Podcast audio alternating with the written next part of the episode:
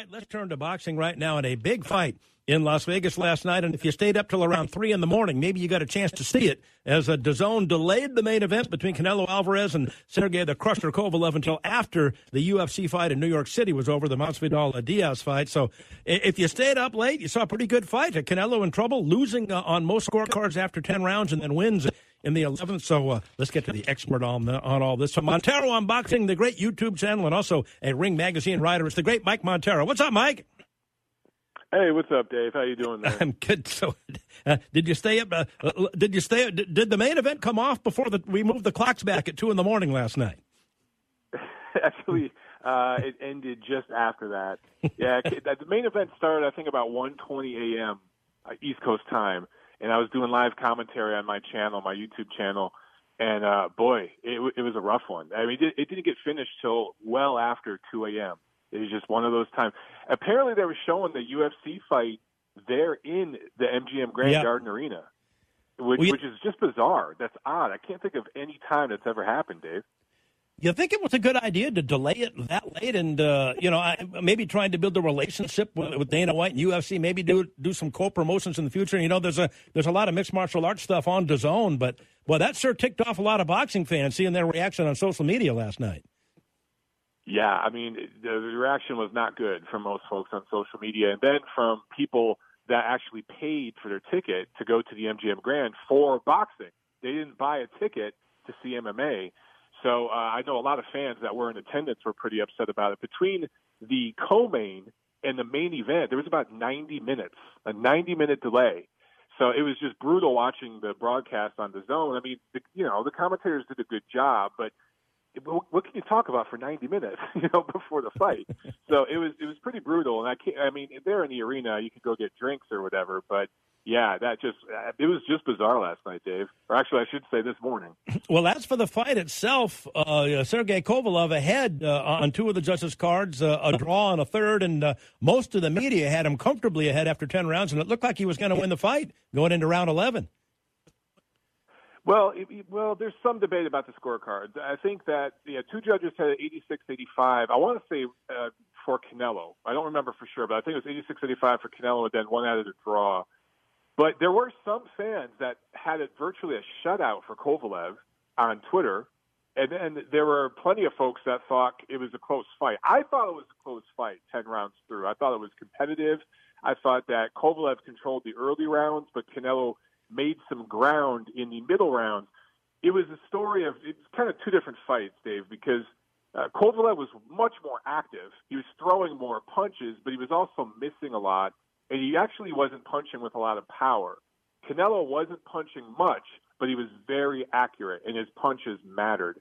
Uh, he started to kind of wear down Kovalev, and then, of course, he stopped him in the 11th round with a good three punch combination. It was a right, left, right and Kovalev was on the canvas for a good 30 seconds.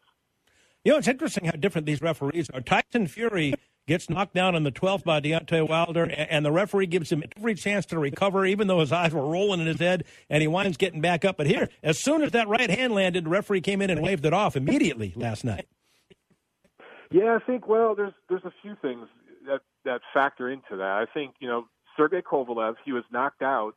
Now I'm he was knocked out by Andre Ward in their rematch, but I'm not even going to talk about that because those are low blows, and you know that's a controversial stoppage. But he fought Eleider Alvarez, a Canadian fighter, yes. last year and was knocked out. He was dropped three times and knocked out. Sergey fought just ten weeks ago, just ten weeks ago, and was almost knocked out against Anthony Yarde, who really is a prospect and had never fought anybody with a pulse. And he admitted he didn't even spar for that fight. So uh, Sergey's, you know, he's, he's getting older. He's in his late 30s. He's been stopped a couple times, and I do think that played into the ref jumping in really quickly. But if you look at Sergey's body, the way that he, there was a right hand kind of to the ear that Canelo landed that backed him up, and he was on shaky legs. And then there was a left hook that landed to the temple, and his legs immediately went. And the last right hand on the chin, I mean, Sergey was done. He was absolutely done at that point. He he didn't complain at all with the stoppage. Mike Montero, Montero on Boxing with Dave Smith here at SB Nation Radio, at SBNationRadio.com. And, uh, you know, the reports uh, uh f- from your lovely fiance Tiffany said you, you kind of conked out and fell asleep before the main event last night. Is that true? We could get another man card violation here. yeah, you know what? Uh, we we went out and had dinner and a couple of drinks, and you know, here's the thing, Dave. I saw the fighters taking naps. Okay, I saw uh, Canelo and Kovalev right. taking a nap. So I thought, you know what? What the hell? I'm going to lay down on my couch and take a nap. And then uh, she actually went to bed. She had enough, and she oh, just no. went to bed. So uh, she didn't even see the main event last night. She watched it this morning. But yeah, it, it was again, it was just bizarre that they let that UFC fight play out. I, I just I can't think of a time when that's happened before. You think we'll ever see the day? Um, I don't know if it's ever happened before, where they will have a half UFC, half boxing show, like where they where they drop the cage down from the ceiling and have a couple of UFC fights, and then then, then bring the cage back up and put the boxing ropes up, and then have a boxing show. Do do a co promotion in the same arena on the same night. I think you know there's there's there have actually been club shows like that. I think uh-huh. Roy Jones Jr. has done some shows like that in the past. Uh, but I just I don't think it will ever work. They're, they're they're actually very different sports, and when you look at the demographics, the demographics are very different. So I don't. I mean, at a, at the club level, I think something like that could exist, but at the on a big stage, no way. There's just no way. And then also the pay structure is so different. Uh, last night, I mean, Canelo Alvarez made thirty-five million dollars. Sergey Kovalev made twelve million. I think the fighters on the UFC show made a few hundred thousand dollars, if that. So the pay scale is so vastly different at the very top of boxing as it relates to all other martial arts.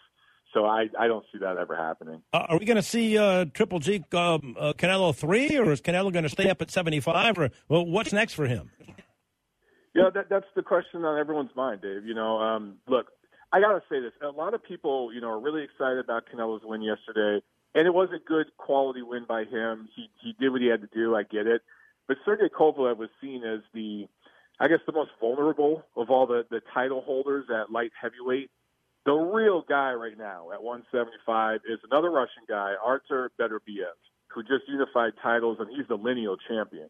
He beat Alexander Gvozdyk, a very good Ukrainian fighter, just a few weeks back. I don't think Canelo Alvarez wants any part of him. So, no, I don't think he's going to stay at 175. I think this was a very uh, calculated risk that they took with Kovalev, a big name, but a guy who was long in the tooth and vulnerable. I think he's going to go down. I think he's going to go now. He's going to go all the way back down to 160. I don't see that happening. I think he's probably going to go to 168. So if the third fight with Golovkin can happen, and it's very possible it could still happen, I think it's going to happen either at some kind of catch weight or at the full 168 mm-hmm. pound super middleweight limit. Hey, and that benefits Canelo a lot. Is Tiffany around to verify that you stayed up through the main event, uh, Mike Montero? Can she come on there and verify actually, that? She's actually asleep again. Oh she's no! Already in bed.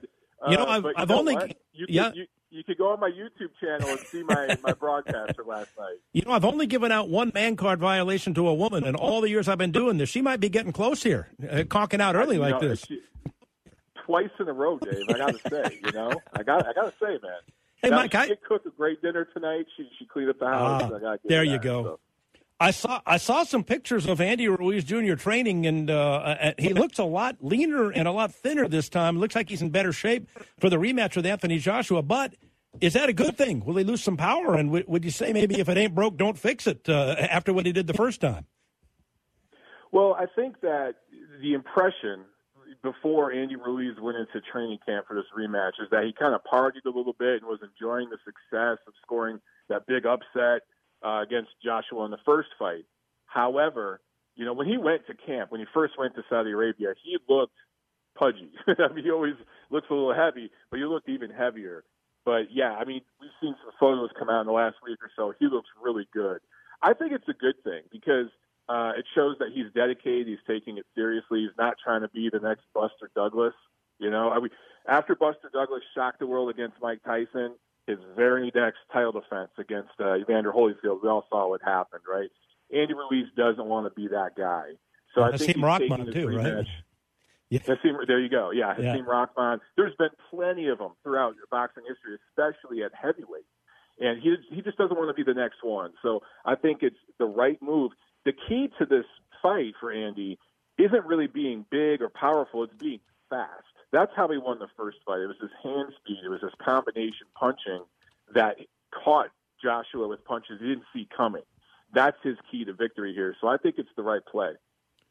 Mike Montero, Montero on Buck. Tell, tell us all how we can see you on uh, on your YouTube channel, which is growing by leaps and bounds, and also uh, writing for Ring Magazine. Yeah, you know, um, Ring Magazine uh, next issue next month. I'm going to have not one but two articles in the next issue, so be sure to check that out. And then uh, anywhere on social media, Twitter, YouTube, uh, Montero on Boxing, and I do a live podcast every Monday and Thursday night, 7 p.m. Eastern Time, and it's called The Neutral Corner. We'll have a loaded show tomorrow breaking down the big fight and then talking about the conspiracy theories, Dave, because now everyone's saying online that Sergey Kovalev took a dive and this whole thing was fixed, which is ridiculous. Oh, he didn't do a very good job of taking a dive, of winning the first ten rounds, did he? That's it. usually doesn't work yeah, that way. If I'm taking a dive, Dave, I'm not going to wait till the 11th round and uh, take it on the chin. I'm going to I'm going to bow out in the first round and just take my money. Absolutely, I'm getting the heck out of there. Uh, what, what's going on with Errol Spence Jr. right now? It's just uh, Mike miraculous that he flipped the Ferrari what three times and the uh, and the Ferrari was completely total. And we saw we all saw the accident uh, on the security cameras, and, and to come out of that thing with only bumps and bruises and no broken bones was a, a miracle that he wasn't killed. But we haven't heard much from him. Uh, well, have you heard anything about what his health is like here after that accident? Uh, so his health apparently is good. The worst he had, I think, was uh, some damage to his jaw and some missing teeth. However, uh, we don't know how it's going to affect him in the ring. I mean, that we'll just have to wait and see. But he is facing DWI charges, and I think that the reason why there's kind of been this hush from his uh, management, and they're not speaking and they're not allowing him to speak, is because of that legal situation. I think maybe they want to wait until that's sorted out before they come out and start speaking publicly or anything. But I think, honestly, Dave, um, they're missing a huge opportunity. I think that Errol Spence could spin this thing into a positive and talk about the dangers of drunk driving and uh, driving without a yep. seatbelt, you know, in the middle of the night. I mean, he made not just one mistake, but multiple mistakes. And as you said, it's just a miracle he's alive, let alone the fact he'll be able to fight again there's a huge opportunity for him here to turn this into a positive, you know, publicly. And so far, they're blowing that opportunity, in my opinion. And he he got thrown through the windshield too, didn't he? On top of everything yeah. else. He was ejected from the car and apparently landed on his face. That's how he broke his uh, his teeth. So it's just it just baffles the mind how he didn't break any bones, let alone you know survive. It's, it's insane. Wow, it's unbelievable. All right, great stuff as always. So it's Montero on Boxing on YouTube, so you can always find him there. Read his two columns coming out on Ring Magazine, and uh, no man card violations tonight because uh, the, uh, the the wife went to bed early and couldn't rat you out again. So lucky for you. hey, it worked out this time. We'll see what happens next time. All right, Mike. Great stuff as always. There he goes, the great Mike Montero with Dave Smith here at SB Nation Radio and SBNationRadio.com.